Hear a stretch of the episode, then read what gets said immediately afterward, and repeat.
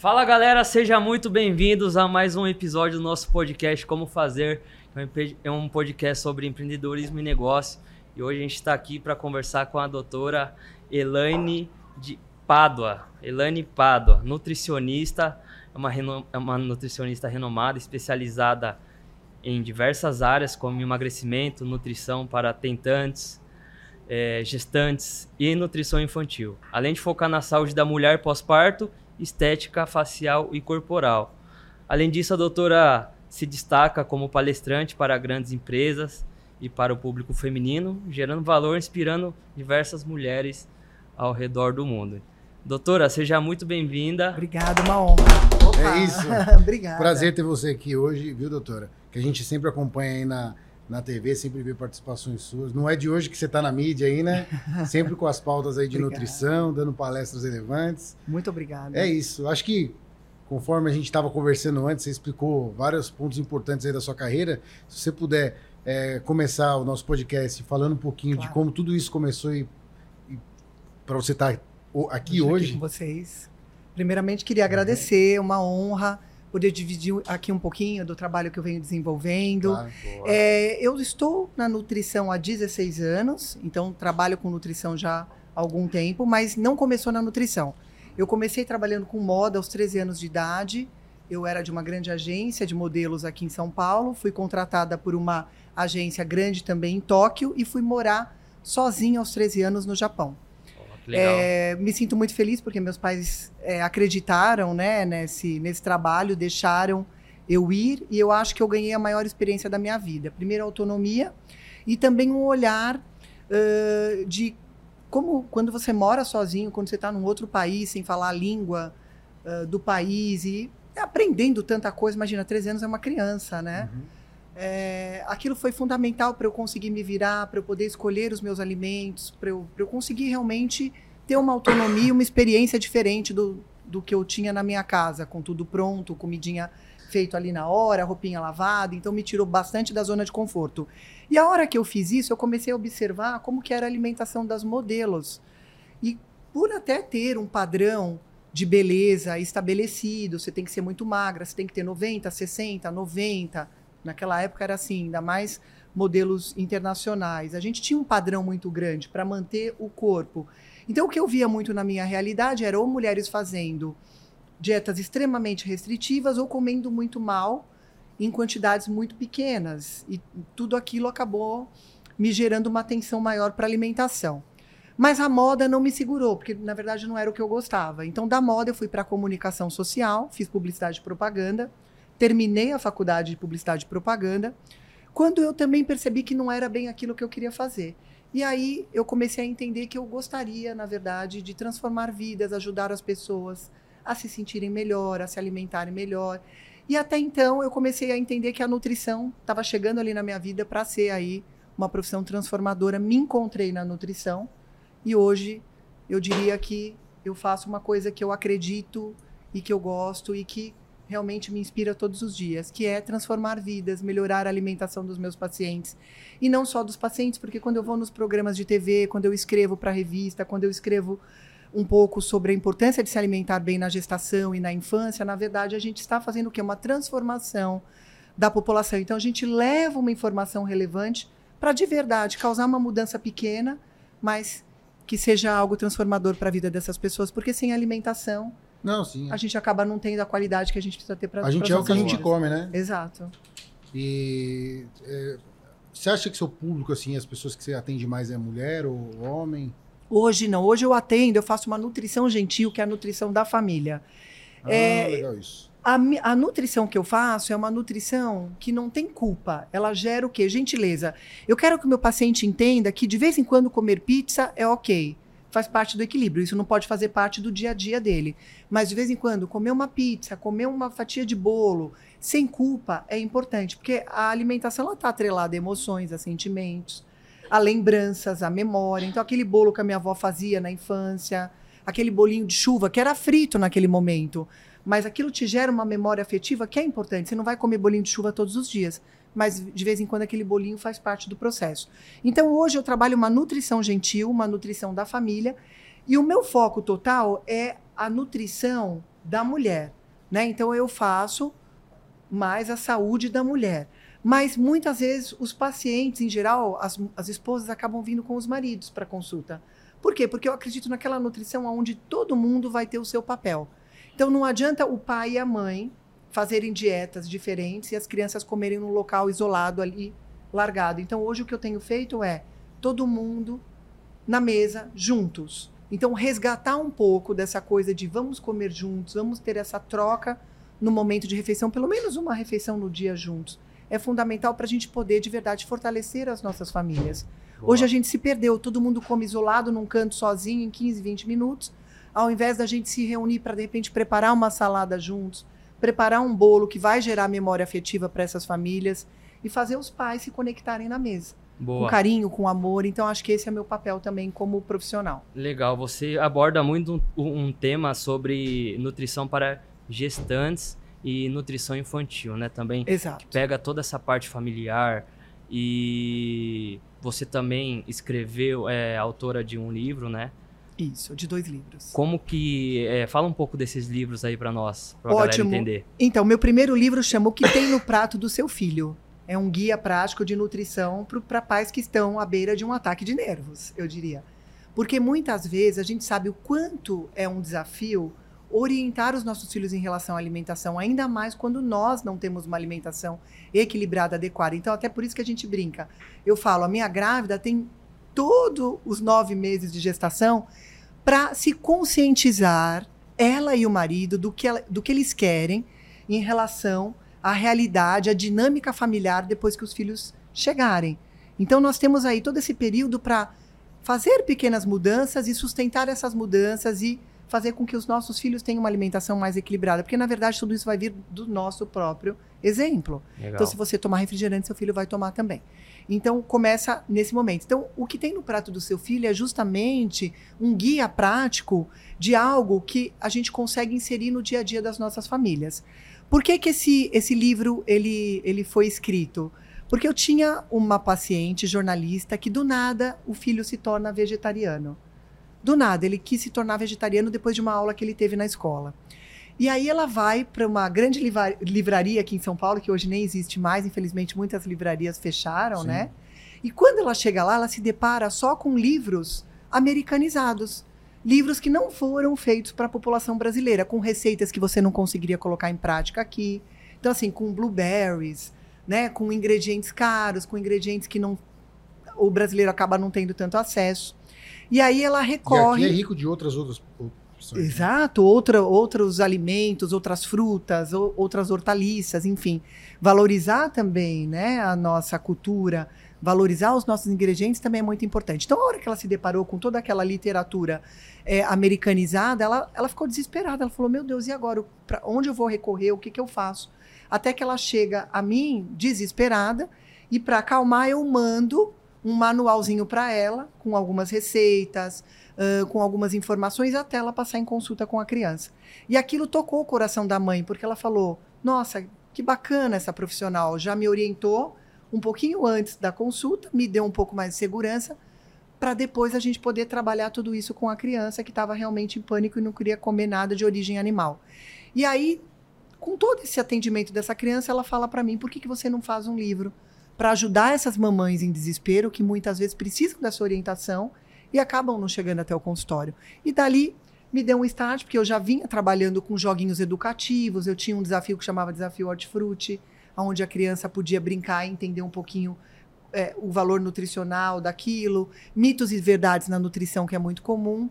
E aí, com todo esse processo, fizemos um livro que hoje realmente foi um sucesso, onde a gente orienta as mães a melhorarem a alimentação dos filhos. Então, assim, o que tem no prato do seu filho conta um pouquinho daquela coisa do seu filho está com sobrepeso, o que, que você faz? Seu filho tem um mau funcionamento intestinal, como que você vai agir? Não come frutas, verduras e legumes, o que fazer? Virou vegetariano, o que fazer? Então é estudo de casinhos clínicos que podem ser de abordados forma, e melhorados de forma em geral, casa. assim, qual é o que, que a, a mãe, né, a pessoa que está escutando pode a lição que ela pode fazer para de repente melhorar um pouco? Então, é o que eu sempre falo, é trazer o filho para uma realidade mais saudável. Então, visitar mais a feira, Ir ao supermercado com a criança dá trabalho, porque às vezes eles vão querer pegar todas as balinhas e docinhos ali possíveis. Mas o fato é que se você fizer isso e falar assim, olha, hoje nós vamos fazer uma receita que você vai escolher. Então você vai até o supermercado e até a feira com a mamãe para escolher esses ingredientes junto e com isso nós vamos construir aqui a nossa refeição do dia. Como que a criança vai se sentir? Se de repente ela não consome aquilo, ela vai se sentir valorizada. Ela vai ter uma experiência exatamente lúdica. Pra, Perfeito. Dia, né? E isso vai fazer com que a criança muitas vezes consuma um alimento que de repente ela não está tão familiarizada em consumir.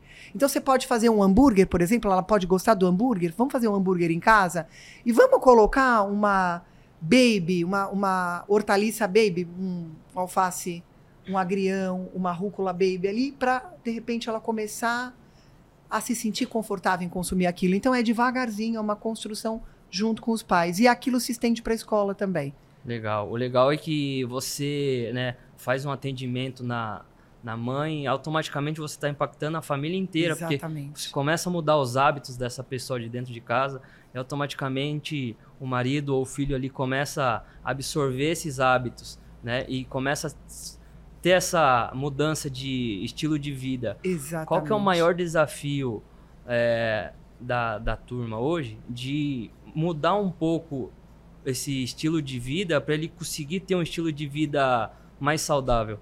Então, eu acho que hoje, cuidado você que busca praticidade. Eu acho que o nosso grande desafio hoje é que as pessoas não querem mais cozinhar. Muitas pessoas têm um pouco mais de preguiça, algumas não têm aptidão mesmo na cozinha e buscam o que? A praticidade. O problema da praticidade é que a gente vai pagar um preço muito alto por isso. Porque toda vez que eu vou buscar praticidade, se eu não olhar o rótulo do alimento, eu vou ter ali muitas coisas embutidas, edulcorantes artificiais, aromas artificiais, uh, o próprio sal em excesso, que é um conservante, açúcar. Então, tudo isso pode trazer malefícios para o nosso organismo, né?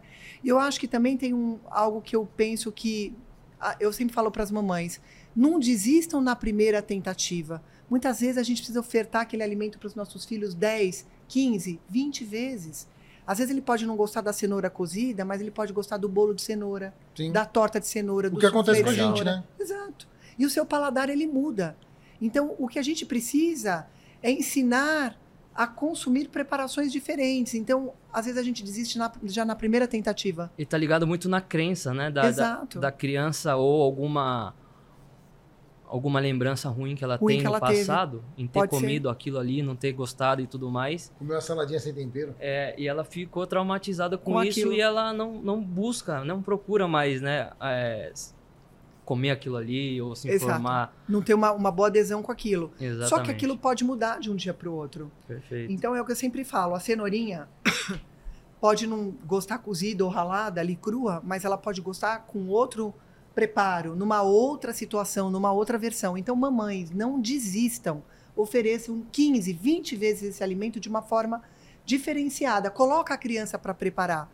Porque eu tenho certeza que se a gente fizer isso, a aceitação vai ser melhor, o paladar vai mudar e ela vai conseguir consumir. E lembre-se que, mais do que a praticidade, o planejamento na alimentação é muito importante. Se você faz um planejamento, se você já faz um pré-preparo, deixa aquilo pronto, você pode já deixar um feijão cozido, um grão de bico, um milho cozido, um frango desfiado. Tudo isso vai facilitar o seu processo de preparo e ali, de repente, você consegue se alimentar melhor, ao invés, às vezes, de na hora da fome pedir um alimento pronto e rápido. Porque com fome você acaba não pensando no que você vai comer. Mas se você já faz um planejamento semanal do que você tem que comprar, você consegue comer com mais qualidade. E isso vai fazer com que você se sinta melhor. Sabe que uma coisa que você falou também, assim, de esse planejamento de família, né?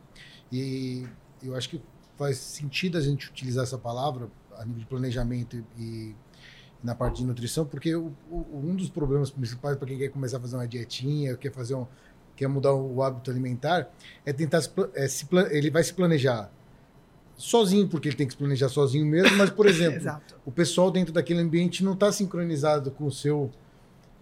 Com, com o que você quer aplicar para sua vida agora. Então, por exemplo, pô, eu tirei o refrigerante de casa, mas meu marido não.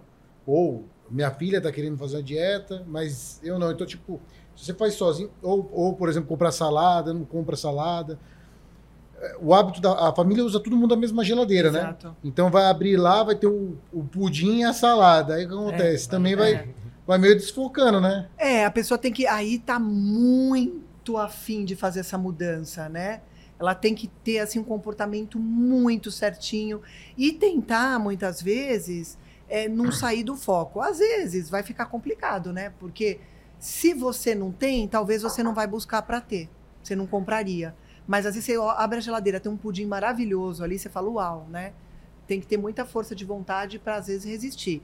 Mas aí eu acho que o foco também é mostrar que de vez em quando você sair um pouquinho fora, você pegar uma fatia de pudim ali fininha, e de repente até falo, quer comer um docinho? Come como uma estratégia até de pré-treino. Come aquele docinho e vai treinar. Come aquele docinho, vai fazer sua musculação. Come aquele docinho, vai pra esteira. Né? Então, assim, come sem culpa. Tá com vontade, vai lá e come. Mas pensa se você tá com vontade mesmo. Ou se de repente é só por uma questão ali de você tá tentando resolver uma, um outro problema. Às vezes a gente desconta muitas nossas emoções na alimentação. Ah, e a gente total. tem que ter esse cuidado, Sim, né? Eu total, porque Exato. eu não fumo, eu, tipo assim, eu, eu, não, tipo assim, não bebo assim como gatilho assim de de estresse. Uhum. Eu até tomo uma cervejinha e tal, tomo um vezes com a minha esposa, mas mas não como gatilho de estresse. Na verdade, é geralmente quando eu quero comemorar alguma coisa. Exato. Agora, no estresse, eu como. Exato, é isso. Demais, você tá doido. Vai ser seu gatilho, né? Tem você coisa que é o seguinte, ou eu, eu falo assim, ou vou dar um mundo na orelha daquela pessoa ali... Ou vou comer. Ou eu vou comer cinco McDonald's. Exato. Aí eu como cinco McDonald's. Então, é isso que acontece. Muitas vezes você vai descontar um pouco dessas emoções e do seu sentimento, muitas vezes na alimentação. Então a gente tem que ter esse cuidado, porque isso pode estar atrelado aí a um grau de ansiedade maior, né? Legal. e gerar resultados que não são tão interessantes. Então, eu acho que um ponto é a gente também se entender, né? Falar, opa, será que eu preciso disso agora? Né? Tem a necessidade? Tá com vontade, vai lá e come, mas come de uma forma moderada. Mastiga, atenção plena no que você vai fazer naquele momento, não come tudo voando saboreie aquele momento, curte, Equilibrar, né? sem culpa, né? botar né? na balança. tudo errado. E vai viver. E aí tá tudo certo. O pessoal pergunta, então, você não mastigou, é problema. não? não porque... Eu tenho uma conexão já direta. É, né? porque aí não mastigou, o que, que vai acontecer? Você vai comer com muita tem, agilidade, né? Voraz. Né? Exato, vai comer a mais. Doutora, né? agora voltando um pouco para o empreendedorismo, né? Que é o assunto que a gente aborda e quer entender um pouco de como que a, o nosso convidado fez acontecer, como claro. que qual que foram as porradas que ele tomou do, durante sua jornada que fez ele crescer e, e ir para cima. É, como que foi você começar a empreender? Como que foi o seu comecinho lá de abrir na sua clínica? Qual que foi os seus maiores desafios para começar esse Poxa, abriu eu... essa, essa clínica que hoje você tem? Olha, hoje eu tenho muito orgulho da minha trajetória, de verdade. Sem dúvida, tudo é muito difícil, né? E se a gente for ficar pegando as dificuldades, a gente não faz nada na vida, né? E eu penso que até as dores, né? Os, as decepções que a gente tem no meio dessa jornada, né? Dessa caminhada que a gente vai construir, elas são importantes para nos fortalecer, nos deixar resiliente. Quantas vezes, às vezes você fala, poxa não está dando certo, vamos desistir, né? Vamos de novo dar mais três passos para trás e tá tudo bem, vou entender que isso faz parte. Mas eu entendi hoje que mais do que desistir é pegar essa dor, né, e, e potencializar hoje o que eu tenho de melhor para chegar onde eu quero de verdade. Muito pelo contrário, se não está dando certo, vamos tentar entender por que, que não está dando certo e o que, que eu preciso mudar no meio do caminho. Quando eu pensava em nutrição, eu, o que eu mais escuto são nutricionistas reclamando do processo, da jornada, da dificuldade que a gente tem na nossa profissão, mas eu sempre pensei, todas as profissões são difíceis. Para você se destacar de verdade, é difícil, mas você vai precisar entender qual é o caminho que você precisa seguir. Vai ter que estudar mais, precisa de mais conhecimento. O que, que você pode fazer de verdade para entender que você é único? E aí também entendi que, ao mesmo tempo que, que era difícil, a hora que você encontrava o seu lugar, o seu papel, eu sou hoje nutricionista, mas mais do que nutricionista, eu sou mãe, eu sou empreendedora, eu sou empresária, eu ajudo outras mulheres. Quer dizer, mais do que nutrição, eu tenho outro papel na sociedade também. E a hora que eu faço isso, eu faço tudo isso combinando com o trabalho de autocuidado que eu tenho com a nutrição. Então, a hora que eu entendi que era difícil, mas que era possível, abrir a minha empresa, trabalhar com outras áreas. Então, hoje, a minha clínica não tem só nutrição, tem medicina, né? Tem outras áreas, tem a tricologista, né, que faz toda a parte capilar. Eu tenho um maquiador maravilhoso que deixa aquela mulher mais bonita e mais bem valorizada. Eu tenho uma micropigmentadora que é minha sócia. Tricologista é o quê? O tricologista vai estudar a saúde do cabelo. Então, oh. na pandemia, por exemplo, tivemos pessoas que perderam vai muito, muito cabelo. Homem lá? Vai homem também, né? Para justamente fazer todo esse trabalho com a tricologista. A massagista, que vai lá trabalhar as mulheres que muitas vezes têm retenção de, de líquidos. Então, veja, hoje nós temos um trabalho multidisciplinar, onde eu olho a mulher de uma forma integral, não só do ponto de vista nutricional, mas de todas as outras profissões. Então, eu entendi que mais do que nutricionista, eu podia colocar na minha clínica outros profissionais que iam somar com o trabalho que eu faço. Então, ao invés né? de dificultar o processo Legal. e reclamar da minha profissão, eu trouxe o quê? Algo que eu pudesse somar. E hoje transformar de verdade a vida das mulheres que vão lá buscar não só a Elaine nutricionista, mas também uma inspiração como mulher, como mãe, como ser humano, porque de verdade a gente está aqui como um pilar na vida do outro, né? Para apoiar o outro. E mais do que julgar as escolhas alimentares das minhas pacientes, foi entender o porquê que elas comiam aquilo e como que eu podia contribuir com mudanças pequenas, construindo algo que elas pudessem levar para a vida e não só para colocar o próximo biquíni do verão, mas transformar a vida daquela mulher para sempre, para buscar saúde, qualidade de vida, dela se olhar no espelho e ficar feliz com o que ela ia ver, mas mais do que isso. Buscar também a valorização das pequenas conquistas diárias, que muitas vezes a gente não, não acaba não valorizando. Você fala, eu estou tomando mais água, eu estou comendo mais fruta, eu estou me alimentando melhor em alguns pontos, mas eu não estou muitas vezes olhando para isso. Por que, que a gente tem a mania de muitas vezes não se abraçar, não se acolher e olhar que cada dia a gente está tentando buscar algo de melhor para as nossas próprias vidas? Então eu acho que tudo isso, até na própria profissão, se eu não estou satisfeito, vou buscar mais conhecimento. Vou buscar conhecimento não só de nutrição, mas profissionais que possam me alavancar para o que eu quero. Boa. Então, de repente, inteligência emocional, me conhecer pessoalmente aqui para eu poder ajudar os meus pacientes, não só na nutrição. E com isso eu fui percebendo que o sucesso vinha, mais pacientes estavam vindo, mais palestras, mais trabalho hoje, né, não só no lançamento dos meus livros, mas de todos os produtos digitais que eu tenho criado e graças a Deus estão indo bem. Legal. E muito ainda do que eu quero construir, né, de eventos femininos, de empoderar outras mulheres, de ajudar as mães a terem, ao invés de elas ficarem se culpando em ser mães, delas olharem para os filhos e falarem: Poxa, eu posso melhorar a alimentação dos meus filhos gradativamente, eu estou aqui como, como esse papel. Se eu trabalho demais, de vez em quando está tudo bem, eu não conseguir fazer o que eu acho e o que eu julgo melhor, eu estou fazendo o meu melhor. E muitas vezes deixar essa mãe um pouco mais leve. Eu acho que a Elaine vem hoje com a nutrição gentil para trazer a leveza, para deixar tudo mais tranquilo para essa mulher e devagarzinho ela fazer uma construção mais tranquila. Legal. É legal é isso. Ela é quase uma, é uma mentora, né, é, para as pacientes. É legal dela, né? isso aí que você falou, né? Que você passa um planejamento estratégico para aquela pessoa entender o passo a passo. Claro. Né, um, um, método que você utiliza. Lógico. E conversando um pouco antes, a gente estava falando e você falou que quando você foi abrir sua clínica, logo veio a pandemia. Exato. E você ficou sem entender o que fazer e tal, e você teve que se reinventar. Exato. Né? E planejar algo diferente.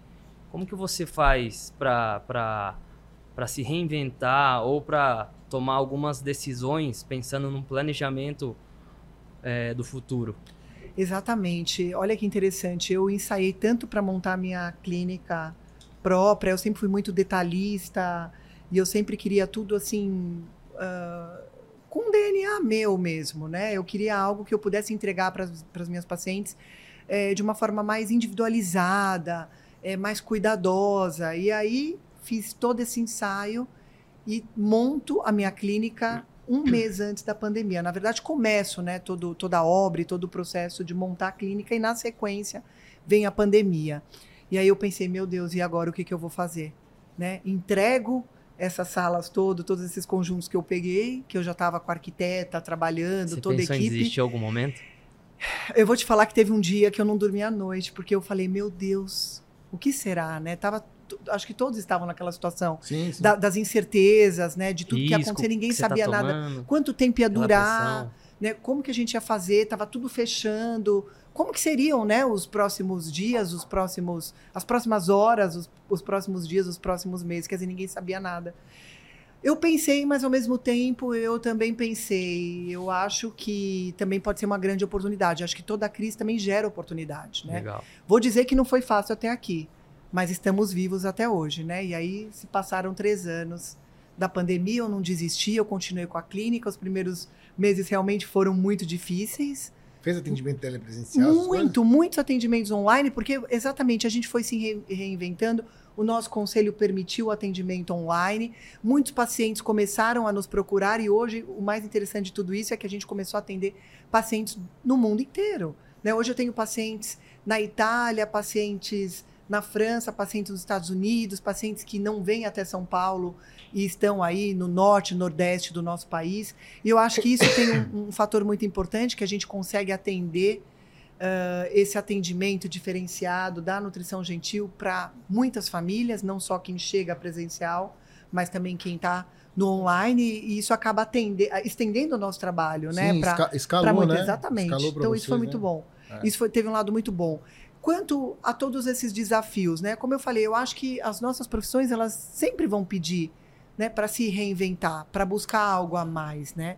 Hoje, a, a nutrição é versátil porque eu posso atender na minha clínica, mas eu também posso é, ser um agente transformador na vida das pessoas, levando informação, levando comunicação. Então, hoje eu também diria que eu sou uma comunicadora, Sim. porque eu levo essa informação para grandes populações, para grande massa, seja no programa da televisão, do Faustão que eu vá, seja no programa uh, da CBN, seja em qualquer programa que eu vá, eu consigo estender esse esse número de pessoas que vão muitas vezes receber essa informação e poder causar ali uma pequena transformação. Então, sou, sou me consideraria uma agente de transformação para essas pessoas.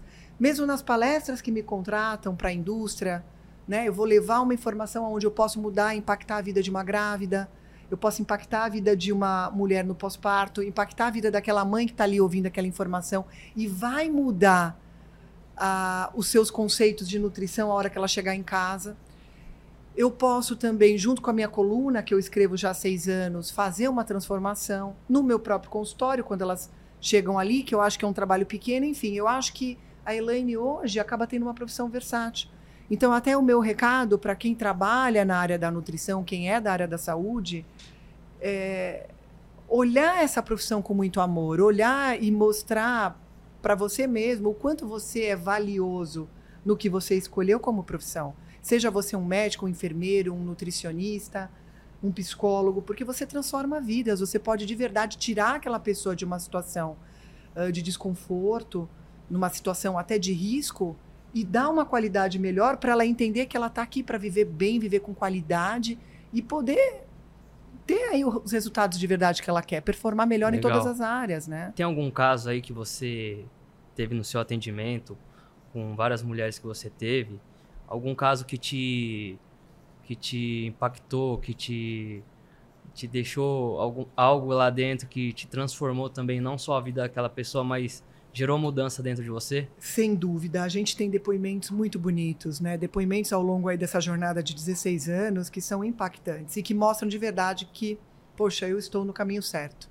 Eu estou realmente feliz com, com a construção que eu venho fazendo e o quanto isso tem sido importante para as outras pessoas. Por isso que eu até falo, a inspiração ela é muito legal, porque às vezes você nem imagina o quanto você de verdade ajuda e também é ajudado. Porque mais do que a gente ajudar, todos esses depoimentos e tudo que passa ali na nossa frente, né? Uma hora e meia de consulta, de, de atendimento ali, mesmo numa palestra que você ficou ali uma hora contando um pouquinho de tudo que pode é, é, é, fazer parte da vida daquelas pessoas, o quanto aquilo vai, vai te ajudar e ao mesmo tempo vai ajudar as pessoas. São casos lindos. Eu tenho casos de, por exemplo, mães que perderam o primeiro bebê na primeira gestação e vinham numa segunda gestação, assim, muito deprimidas, muito descrentes. Chega lá na vigésima semana com medo de acontecer de novo. Quer dizer, o quanto que a gente também trabalha para é, dar segurança para aquela mãe, dar acolhimento, né? mostrar que não é porque aconteceu uma vez que vai acontecer de novo. E aí, a hora que depois tudo aquilo dá certo e a mãe vem com aquela história, né, de novo, de poxa, você foi papel é, é importantíssimo ali para me dar esse acolhimento, essa segurança que eu precisava. E hoje eu estou aqui com meus com meu bebezinho no braço. Legal. Né? Então, são depoimentos que você fala, poxa, que gostoso fazer parte desse processo. Eu tive até um caso muito sério que depois a, essa paciente virou matéria da revista que eu escrevo, né, da revista Pais e Filhos. Porque depois, durante esse processo, eu falei para ela: transforma a sua dor em algo que pode ajudar outras mães né? E no início ela não topou, mas depois ela falou: Elaine, eu acho que eu quero sim contar tudo que eu vivenciei e contar que hoje eu tô aqui com meu filho no colo. Eu tive uma dor no passado, mas essa dor, infelizmente, ela vai conviver aqui comigo. Mas isso pode ajudar outras mães a entenderem que sim. Que legal. No final tudo dá certo. E aí virou uma matéria linda na revista. E depois ela me agradeceu muito por isso. Até uma médica, né? Ela, ela é médica e ela vinha numa segunda gestação desesperada. Então, assim, eu acho que são é, histórias que ajudam outras mulheres a superarem a dor. De verdade, a gente está aqui para servir, para ajudar as pessoas a terem um papel na sociedade de acolhimento, de ajuda, ao invés da gente julgar outra mulher, que é o que acontece, né? Eu vejo muito isso.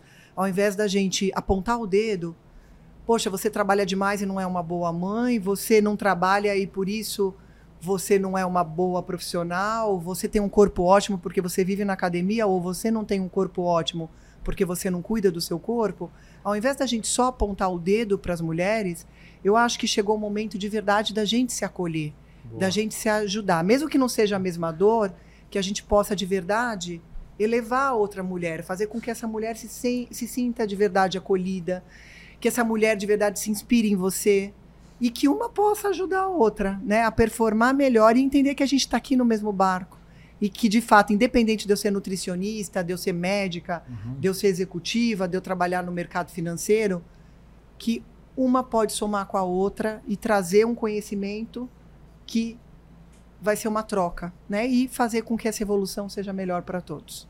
Boa. Isso aí. E você falou também que além de tudo isso, né, que você está fazendo, além de todos esses projetos, além da, das suas filhas, que talvez seja o seu maior projeto, Exato. né? É, você ainda tem se reunido em grupos, né, para com, com, mulheres, com, com, com, líderes aí, né? Exato. Para bater um papo e, e alinhar expectativas e, e, conversar sobre tudo isso é, de forma descontraída, em cafés. Exatamente. Porque é, eu penso que hoje a mulher ela tem realmente uma função muito grande na sociedade, na sua própria família. A mulher hoje ela precisa também performar em tudo. Se, se a gente for pensar, a cobrança uh, com o sexo feminino é grandioso. Não que com os homens não seja, mas a mulher ela precisa ter um corpo ótimo, ela tem que ser uma ótima mãe, ela tem que ser uma excelente profissional, ela tem que dar conta da casa, ela tem que muitas vezes comparecer e ser uma ótima esposa. Uhum. Então eu, eu falo, a cobrança é, é tão gigantesca com a mulher, né?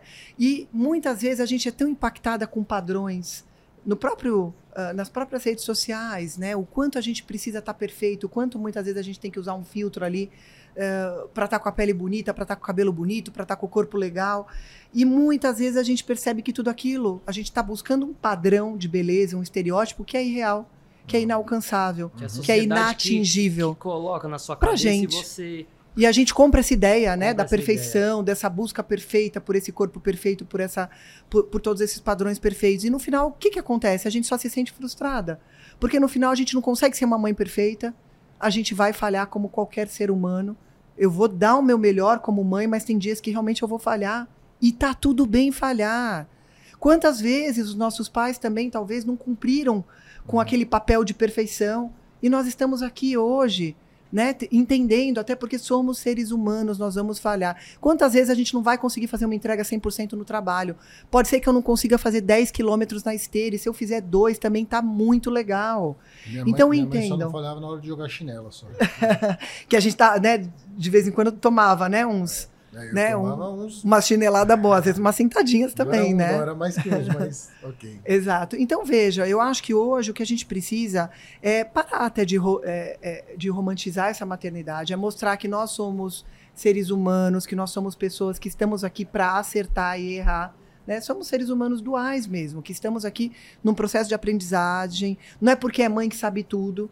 E eu acho que até entendendo isso, até muitas vezes perdoando erros que nós tivemos lá no passado com os nossos pais, olhando isso com um olhar mais, é, mais amoroso mesmo, né? trazendo isso para nossa realidade de que a gente está aqui para sim fazer o nosso melhor, mas que de vez em quando errar faz parte do processo.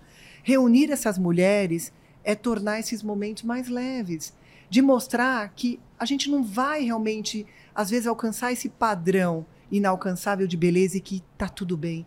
A mulher ela é bonita, sim. Cada uma vai ter a sua beleza. A gente pode sim resgatar essa beleza dentro da gente, de mostrar que nós somos pessoas aonde a gente vai buscar conhecimento, a gente vai buscar estrutura, a gente vai sim buscar a nossa melhor versão, mas dentro de um contexto saudável, sem essa pressão que a gente tem hoje. E de sim, tá aqui pronta para o que der e vier, mas que de vez em quando também, se não tiver, tá tudo bem. Que a gente vai, às vezes, não querer performar tanto, vamos ler um livro, vamos assistir alguma coisa que faz bem.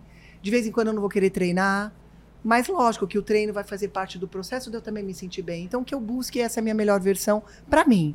Que primeiro eu me aceite, que eu busque a minha, o meu próprio autoconhecimento para ser melhor para mim. Sem muitas vezes buscar esse padrão de eu me sentir culpada de não conseguir atingir Boa. o que hoje é pregado para mim. E você, quando, às vezes, dependendo da, da paciente sua que chegou lá, você percebe que precisa ter uma conversa nesse sentido primeiro, antes de qualquer Com outra certeza. coisa? Com certeza. Eu acredito muito que assim a nutrição, né, ela ela está muito é, conectada com os sentimentos que aquela pessoa sente. Então, muitas vezes é, é, o que você falou, ela vai descontar na alimentação. Ela vai descontar muitas vezes no, num excesso de atividade física. Então, esse olhar é, mais humanizado, é, mais conectado com a paciente é importante para entender de verdade o que ela está vindo buscar ali. Muitas vezes até esse pré-julgamento alimentar, ele não acontece ali naquele início. Mais do que ela me contar ali que ela está comendo em excesso, é você, às vezes, acolher. É você mostrar que ela precisa se olhar com mais respeito, com mais amor, com mais cuidado. E até ela se acolher mesmo. Para até depois você poder mudar o que vai ser inserido em relação à alimentação, Boa. os cuidados que ela vai ter. E muitas vezes entender que às vezes ela está com lacunas, que ela está com uh, pedacinhos ali que precisam ser conectados. Às vezes eu vejo as pacientes buscando só procedimento, procedimento, quer fazer tudo, quer fazer tudo o tempo todo. E não está satisfeito com tudo aquilo. Né? Então, será que ela não está precisando de um autoconhecimento, buscar algo que realmente complete, traga informação, traga conhecimento para ela, né? Se valorizar e entender o quanto é importante ela se amar, ela se gostar. E aí, a hora que ela entende isso, ela vai buscar escolhas mais assertivas em relação à alimentação, atividade física e até fazer procedimentos mas fazer algo que realmente não vai ser o excesso, e sim muitas vezes algo que está faltando ali dentro dela. Então eu vejo que por essa pressão, às vezes a mulher ela quer se inserir em algo que na verdade não é aquilo que está faltando. E quais, sim, são, o autoconhecimento. quais são as coisas que causam mais essa pressão? Assim, imagino que é, a, mídia, a rede social, eu acho. Próprios, próprios próprio relacionamento, às vezes. Às vezes o próprio relacionamento, a própria cobrança do relacionamento, né? Imagina que às vezes a mulher depois no pós-parto, ela ganhou peso, ela não tá com o corpo que ela ainda gostaria, então às vezes ela ainda tem aquela pressão em casa, né? Do corpo não ter voltado ao normal. Uh, muitas vezes ela, ela tá com uma barriga mais esquisitinha nessa fase, tem diástase. Então, tudo isso pode, às vezes, atrapalhar o relacionamento né, com o parceiro e acaba tendo uma pressão. Tem mulheres, por exemplo, que têm vergonha de tirar roupa né, logo no pós-parto, depois de 30, 60, 90 dias, ela está se escondendo ali do parceiro, porque ela não quer, às vezes, que o parceiro saiba como está o corpo naquele momento. Então, muitas vezes ela já tem esse problema na própria casa. E aí a gente, hoje, nós somos bombardeadas, né, com mulheres lindíssimas, com tanto filtro, uh, com tanto Photoshop nas, nas próprias redes sociais. Então, aí, às vezes, às vezes, você vai olhar ali uma foto de uma mulher lindíssima, sem celulite, sem estria, sem flacidez, com peso perfeito, com uma barriga ali super sequinha. E aí, a hora que a mulher olha aquilo, ela fala: opa, mas a minha não é assim. Né? Como lidar com isso, né? Uhum. Então, o que eu digo é que a gente precisa entender primeiro, como é o seu corpo, amar você como você é. E se de repente você não está satisfeita com o seu corpo, buscar alternativas para melhorar o que você tem de positivo ali. A gente às vezes só fica olhando para o negativo. Né? Você olha só para o que te incomoda e você deixa de olhar quantas coisas bonitas você tem ali. Né? O, o quanto você é bonita. E, e, e, digo, uma mulher que se ama, se valoriza, se gosta, ela vai ter uma autoestima elevada. E aquilo torna ela muito bonita. Porque não é, às vezes, um pouquinho de gordura que você tem ali que vai te desmerecer e fazer você não ser uma mulher bonita. Né? E se aquilo também está te incomodando, sim, vá buscar algo que vá te fazer bem, mas pare de se comparar com o outro. Muita... Porque toda vez que a gente se comparar com alguém, a gente vai estar insatisfeita. E outra, você está se comparando com quem? Se você tem 40 anos, você está se comparando com uma menina de 20 que não teve filho?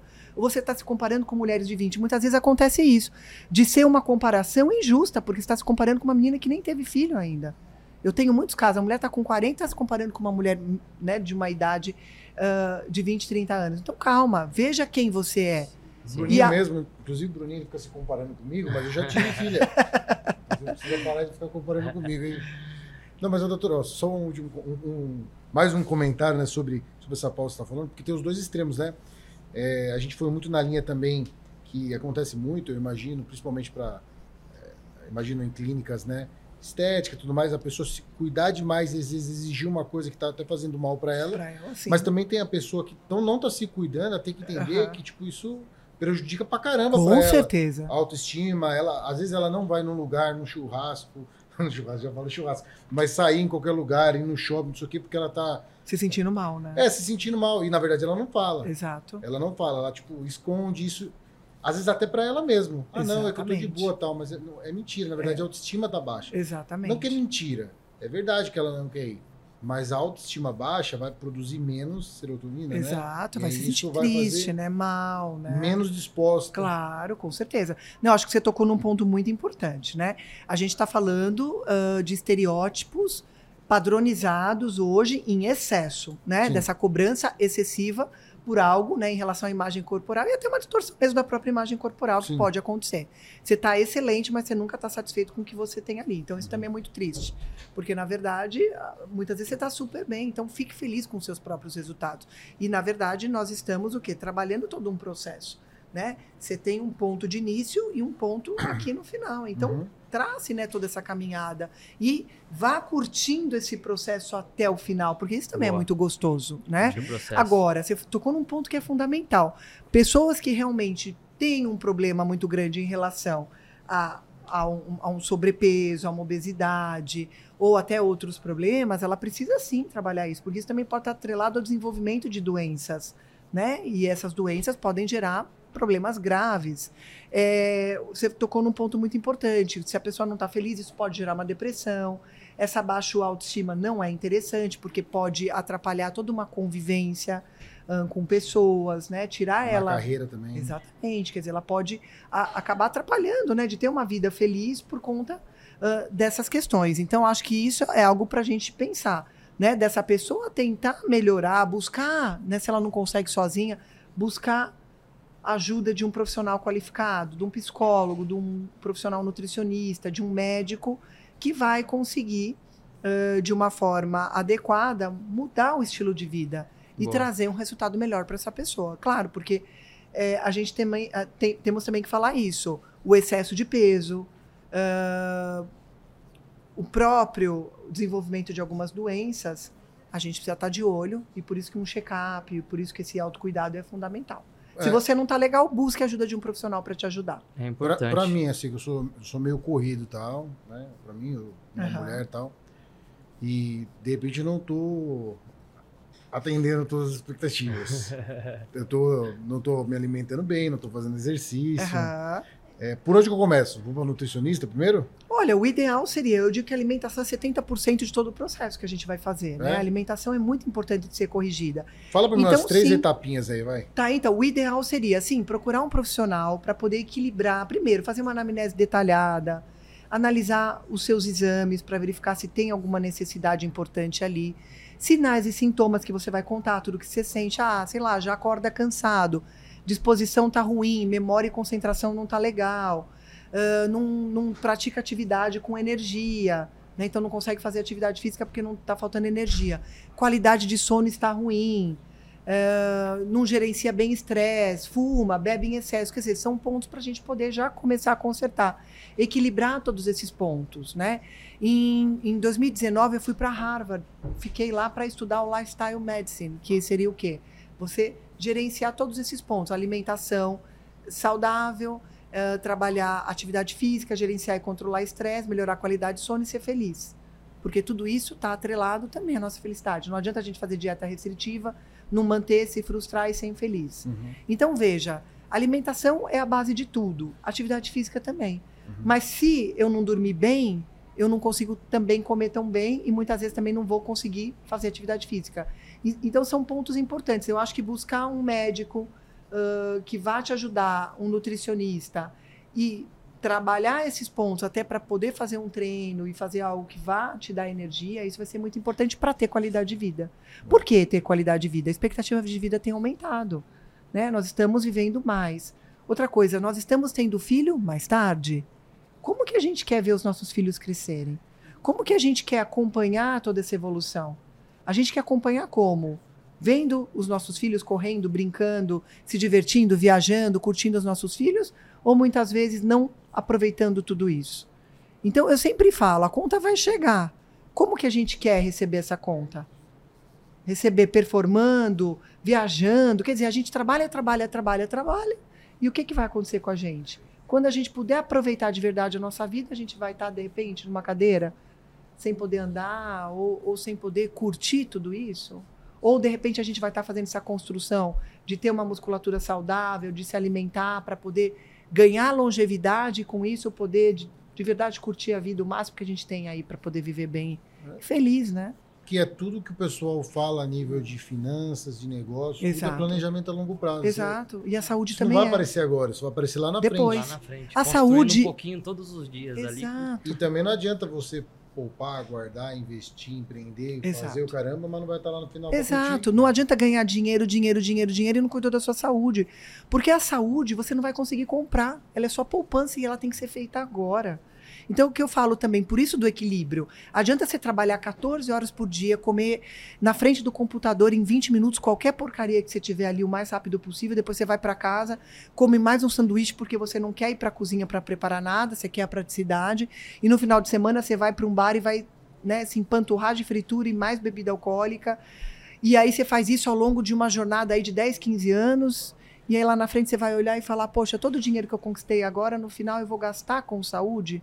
Ao invés de de repente você estar tá aproveitando a sua vida, chegar lá aos 50, 60 anos, performando bem, né? Não precisa ser um atleta, até porque os excessos, né, os extremos não são bons. Mas de repente, sabe, poder caminhar bem, poder de verdade se sentir feliz com as suas conquistas profissionais, claro. Talvez vão ter momentos que a gente vai ter que trabalhar um pouquinho mais, a gente estava falando isso, né? uhum. né? A gente vai ter que trabalhar um pouco mais agora, mas entender que isso é uma etapa, um processo. E depois equilibrar tudo isso, o trabalho, a família vem em primeiro lugar, o trabalho e a sua saúde é fundamental, porque se você não cuidar, ninguém vai cuidar por você. Se você não fizer a sua lição de casa, ninguém vai fazer. Sua esposa não vai fazer isso por você, os seus filhos também não farão. Mas o que você pode transformar e ser um agente transformador também na sua família é mostrar esse exemplo de levar os seus filhos para treinar com você, que seja 20 minutos por dia, ninguém está falando para ficar uma é hora. Cultura, né, deles, né? Exato, eles vão aprender Hábito. com você. Vão falar, poxa, o meu pai treina, o meu pai come com qualidade. Vamos levar a nossa criançada para preparar junto, para fazer uma refeição em família gostosa, prazerosa, sem culpa, livre é tá de preconceitos, né? Você faz isso? Eu faço isso, eu tento dentro do possível. Eu não sou perfeita também, porque como eu falei para vocês, eu também trabalho e às vezes 12 horas por dia na clínica, para gerar conteúdo, né, para fazer com que as nossas comunidades de mamães, de mulheres, de verdade possam mudar a vida das suas famílias também. Então isso é a minha missão como mãe, como nutricionista, mas eu também não posso esquecer que eu sou mãe da Rafa e da Isa. Boa. E tento de verdade é, fazer as minhas filhas se inspirarem numa alimentação saudável. Tem dia que também vai ter uma comidinha mais trash lá em casa, né? Vai rolar um hambúrguer, mas olha só, o hambúrguer lá em casa é caseiro às vezes gera um, um risotinho lá, a gente faz um, um, um risotinho gostoso, né? Faz um negocinho mais, o, mais lá em casa calórico. A gente jantava tá tudo certo. lanche, né? E tinha um negócio assim que, que é, minha mãe colocava comida na mesa E tinha um problema com isso, porque eu comia até acabar a comida da mesa. É, é verdade. Isso era ruim. Já, mas, é, tipo assim, isso gerou um pouco de compulsão alimentar e tal, tenho certeza disso. É, e às vezes o pessoal fala muito, agora eu tenho uma filhinha lá, né? Eu, quando eu vou fazer exercício com a minha filhinha, é só para ir até o mercadinho do condomínio. Lá é condomínio de casa, então pelo uhum. menos é um quilômetro. Ah, vai andar um pouco, Mas é para ir até lá, comprar uma coca para mim e um pirulitinho é, para ela. Para né? ela. Olha lá, é, os papais costumam fazer isso, né? Mas o que eu ia dizer é o seguinte, que no, a nível de, é, tipo, você, teoricamente, muita coisa você não está censurando, porque a criança também é uma página em branco.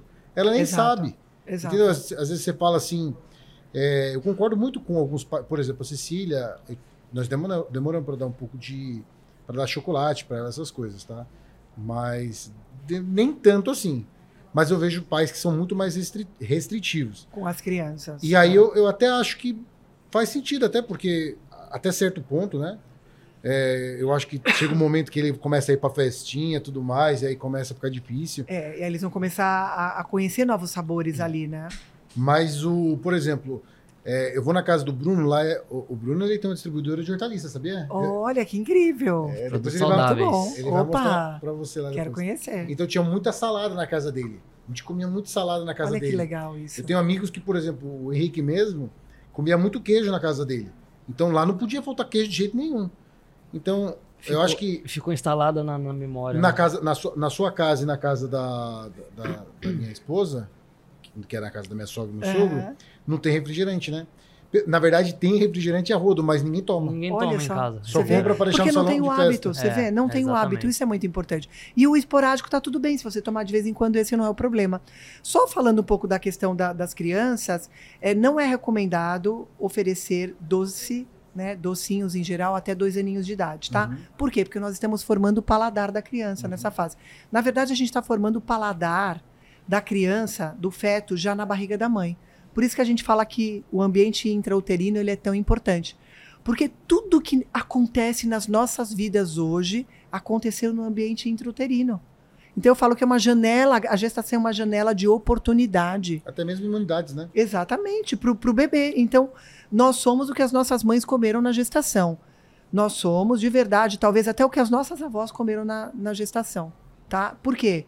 Por que, que eu falo isso? Porque é transgeracional. Nós vamos impactar no futuro de mais duas, três gerações para frente. Então veja a importância que a gente tem. E na infância nós estamos formando o paladar das crianças. Então quanto mais variedade eu tiver, quanto mais qualidade nutricional, mais importante para esse desenvolvimento uh, e crescimento das crianças, porque eu gero muita neuroplasticidade ainda nessa fase. A criança está formando o cérebro ali. Né? Então o que, que eu preciso dar? Nutriente para formação cerebral. Né? DHA, que é um nutriente super importante que está presente, por exemplo, no peixe, a colina, fosfatidilcolina, que está presente na gema do ovo. Então, quanto mais nutrientes eu der, tudo bem, melhor para o bebê melhor para a criança. Claro que, de vez em quando, depois dos dois aninhos, dá um brigadeiro, vai numa festinha, a criança vai comer um brigadeirinho, tá tudo certo também. Isso faz parte do processo de aprendizagem. Mas se a gente já educa os nossos filhos desde cedo, eles vão saber o quanto comer e o quanto o limite é importante também para fazer escolhas melhores. Porque se ela comer 10 brigadeiros, ela vai entender que aquilo lá vai dar diarreia e que ela vai passar mal, vai ter dorzinha na barriga. E se ela for lá e comer um pedacinho de bolo e dois brigadeirinhos, está dentro de um contexto saudável.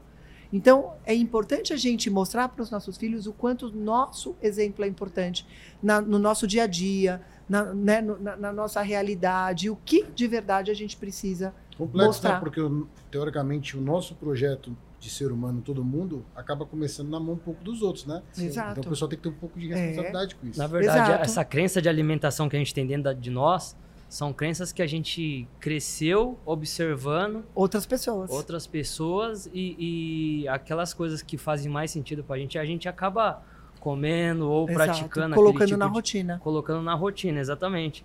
E todas essas crenças que a gente tem lá de trás, são, igual você falou, né? São coisas das nossas famílias, de gerações. Exatamente. Que vem introduzindo na, dentro da, dessa cultura e Exato. o seu filho é um xerox de você. Né? Exato. Então, tudo que você come, tudo que você faz e os seus, seus hábitos, suas atitudes, exatamente vai ser a, a, cópia de você. Vai, ele vai exatamente te imitar em tudo. E vai te questionar, tá? O dia que você tomar o refrigerante na frente dele e você, de repente, não permitiu, ele vai perguntar por que, que você está tomando e eu não posso. Por isso que é importante ter essa... É esse hábito de botar uma comida saudável para criança, para ela Exato. sempre crescer naquele ambiente, Exato. entender que aquilo faz sentido, faz necessidade para ela estar tá comendo e tudo mais. Deixa a criança participar. Eu falo, poxa, mas dá trabalho levar a criança para o supermercado. Será, mamães, que dá trabalho? Se a gente leva e já começa a ensinar ali a escolher alimentos mais saudáveis, coloca a criança para preparar a receita como a gente falou, não esconde a fruteira da casa, aonde fica a fruteira da sua casa aonde que eu Nossa, posso. a minha tá escondida. Então, né, geralmente as frutas estão aonde na geladeira. A minha tá na dispensa. Então, vamos deixar essa, essa fruteira ali é, à vista. Deixa a criança participar, deixa a criança se sujar, deixa a criança pegar na fruta. A gente pode fazer receita com as frutas. Eu faço uns espetos uh, com as frutas. Isso então eu coloco eu lá moranguinho, uva, é, a manguinha. Faz a criança participar, deixa aquilo mais lúdico, faz ela fazer caldinha. Usa de repente chocolate para fazer a fruta, ali passar a fruta na calda do chocolate, das frutas vermelhas. Começa a colocar a criança para participar do processo. Eu tenho certeza que a criança vai adorar, vai se sentir valorizada e vai comer tudo que muitas vezes ela não come. Na dispensa Boa. lá da minha casa, o que acontece? É, acaba que às vezes estraga e aí eu vou olhar já, já estragou. Exato, já estragou. Sabe que eu perguntar para você se é mito, né? É, tipo, acho que um pouco é verdade, né?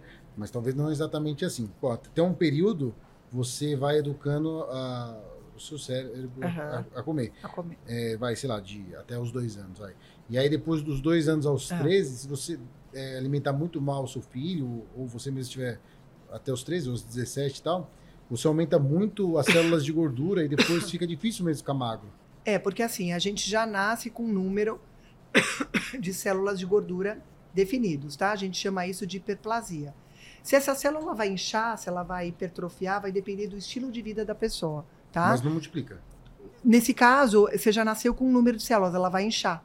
E aí, muitas vezes, é isso que vai gerar o sobrepeso e a obesidade, porque são as escolhas que você faz no ambiente que você vive, tá? Então, por isso que a gente fala que 70% é o ambiente que você vive, 30% é sua genética, 70% é o ambiente que você está inserido, tá? Então, se eu começar a ofertar muito carboidrato, muita gordura, uh, fritura para essa criança, tendência é essa criança ganhar peso. Se ela não gasta, né? Então o que, que acontece? Ela não pratica atividade física, ela não tem um gasto energético considerável, ela vai começar a estocar gordura. Ela não, ela está comendo mais do que ela está gastando. Então isso tende a dificultar o processo. E a gente sabe que com 10 anos, se essa criança não perdeu peso, a chance dela se tornar um adulto obeso é muito grande. E mais um detalhe: uma vez seletivo na alimentação, isso pode gerar o quê? Adultos com uma alimentação e com um paladar infantilizado. Então, quanto antes a gente equilibrar a alimentação dos nossos filhos, melhor. Por que, que a gente oferece alimentos que não são saudáveis se a criança nem tem o hábito? Às vezes eu vejo as crianças com pacote de salgadinho na piscina. Às vezes eu vejo a criança com várias balinhas lotadas de açúcar que os próprios pais compram. E compram por quê? Por uma frustração? De não estar tá mais presente na vida dos filhos? Já parou para pensar que muitas vezes a gente compensa a ausência do nosso da, da, do, do, nosso momento ali com os filhos, muitas vezes com um pacote de biscoito, com um pacote de chocolate, com um pacote de salgadinho, ao invés de verdade da gente estar tá mais presente ali? Será que não é melhor a gente se culpar menos, entender que a gente está trabalhando para dar uma vida mais confortável uhum. e que mais do que a gente estar tá o dia todo com os nossos filhos, o mais importante é a gente ter qualidade com eles? E a qualidade não pode ser de repente preparando um muffin, um bolinho, uma pipoca caseira que vai te dar trabalho do quê? De fazer uma pipoca ou de fazer uma espiga de milho com o teu filho ali e depois picar aquela espiga, fazer uma brincadeira ali, colocar pedacinhos de queijo, ou aquele espeto de fruta que a gente acabou de falar, um fundi de frutas, que vai ser gostoso, a família vai se reunir à mesa, e ali você vai ter um momento muito mais gostoso, ao invés de você comprar um chocolate que você às vezes nem vai participar daquele momento com eles. Então, será que não está faltando um pouquinho esse cuidado de se culpa menos? Você ficou aqui trabalhando 12 horas, mas agora a hora que você chegar, ou no final de semana, você vai participar de alguma coisa onde ele vai estar junto com você? Ao invés de você dar uma barra ali que não vai trazer nada de bom para o teu filho. Não estou dizendo que ele não pode comer o chocolate, mas como a gente está entregando isso? A gente está sempre compensando a nossa ausência e fazendo a gente se sentir menos culpado com algo que a gente está levando e nem sempre aquilo vai, vai ser saudável e vai criar ali uma memória afetiva e relações afetivas para a vida. Quantas vezes eu me lembro daquele bolo maravilhoso que a minha avó fazia E às vezes eu estava vendo ela bater aquele bolo ali. Eu estava vendo ela fritar o bolinho com canela, com açúcar. E eu estava participando daquilo com ela. Eu podia até não estar tá fritando o bolinho junto, mas aquilo fazia parte de um contexto gostoso que hoje me, me gera o quê? Uma memória afetiva de amor, de saudade e de algo que foi tão gostoso ter vivido naquele momento com ela ali presente. Boa. Então que a gente possa de novo reconstruir esses momentos de amor, de ternura em família, com Legal. os nossos filhos e com as pessoas que a gente ama de verdade. Porque a gente não vai estar tá aqui a vida inteira mas que de verdade a gente possa deixar esses momentos de prazer e uhum. emoção e de construção que só a gente pode fazer, ninguém vai fazer isso pela gente. Uhum. E que a gente faça isso com muito carinho. É isso, é isso. Muito bom, ó, que a aula. A doutora deu uma palestra para nós aqui, mentoria para a vida. Que honra, que prazer, de verdade. Doutora, a gente deixa uma pergunta para todos os convidados no final, né? É pedindo para você deixar uma mensagem para a galera que está escutando, um insight. Mais como... uma, né? Mais uma, Opa. né? De, de como eles é, podem virar a chave no dia de amanhã. Deixa aí uma, uma mensagem positiva para a turma. Eu queria deixar duas, posso? Lógico, Bom, claro. primeiro na questão de empreender, né? Se você tem um sonho, se você acredita no que você pode fazer para ajudar outras pessoas a terem uma vida melhor, faça. Faça muitas vezes até sem pensar só na questão financeira. É claro que eu sei que o financeiro vai ser importante, seria é, é, chato eu falar que o financeiro não vai impactar, né? A gente, lógico, muitas vezes a gente busca profissões que estão atreladas também à questão financeira, até porque a gente precisa realmente que o financeiro também dê certo. Mas faça com carinho, faça entregando o seu melhor, servindo o que você pode uh, fazer de melhor e mudando, transformando vidas, que eu tenho certeza que o financeiro vai vir. Isso vai ser uma consequência. Hoje eu sou muito orgulhosa de tudo que eu construí, pensando na questão financeira. E não é só isso. Eu acho que a hora que você se sente útil e capaz de ajudar as pessoas, eu acho que isso é, acaba é, tornando aí um sentido maior para sua própria vida, né? De te inspirar e de fazer Boa. você fazer muito mais pelo ser humano, porque de verdade eu acredito no ser humano e eu acho que a gente está aqui para contribuir. Pensando na questão nutricional, nosso corpo é o nosso templo. Então, se a gente puder de verdade fazer o nosso melhor por nós, fazer algo que você de verdade vai se sentir bem, vai se sentir disposto a poder produzir, a poder fazer o bem, eu acho que você estende isso também para outras pessoas. Então, cuide de você para também poder cuidar dos outros. E lembre-se que a gente está aqui para ser feliz. Então, faça escolhas assertivas na sua alimentação para você poder viver com qualidade, poder viver disposto, poder ter uma ótima memória, poder performar bem em todas as áreas. E acho que é mais importante se sentir feliz e leve isso também para a mesa da sua família. Boa. É isso. Muito bom. Eu acho é que é isso. Obrigada. Muito bom. Deixa as redes, Doutora, né, Doutora, muito bom, papo muito bom. Foi um prazer Obrigada. conversar com você e é, aprender um pouco mais sobre o assunto, né? E a galera que quiser escutar os outros episódios e seguir a gente nas redes sociais, o nosso Instagram é arroba como fazer podcast. Não se esqueça de se inscrever no nosso canal do YouTube também, para dar aquela fortalecida. É, como fazer, né? No YouTube Vamos e no Spotify podcast. também. Exato. Muito e o seu, Vitão? O meu é Victor HDC Moraes. Tô no link da bio do podcast, segue lá. Muito bom. E o seu, doutora? O meu é DRA Elaine Pádua. E as, e as pessoas para o, o, livro. A... O que tem no prato da grávida, o que tem no prato do seu filho. Quem quiser, a qualquer clínica. informação sobre o livro, sobre a clínica, pode é, me mandar direct, ou pode Boa. falar comigo lá pelo Instagram. A e aí, na sequência, a gente já manda o telefone. onde que fica? A clínica fica aqui no Parque da Cidade.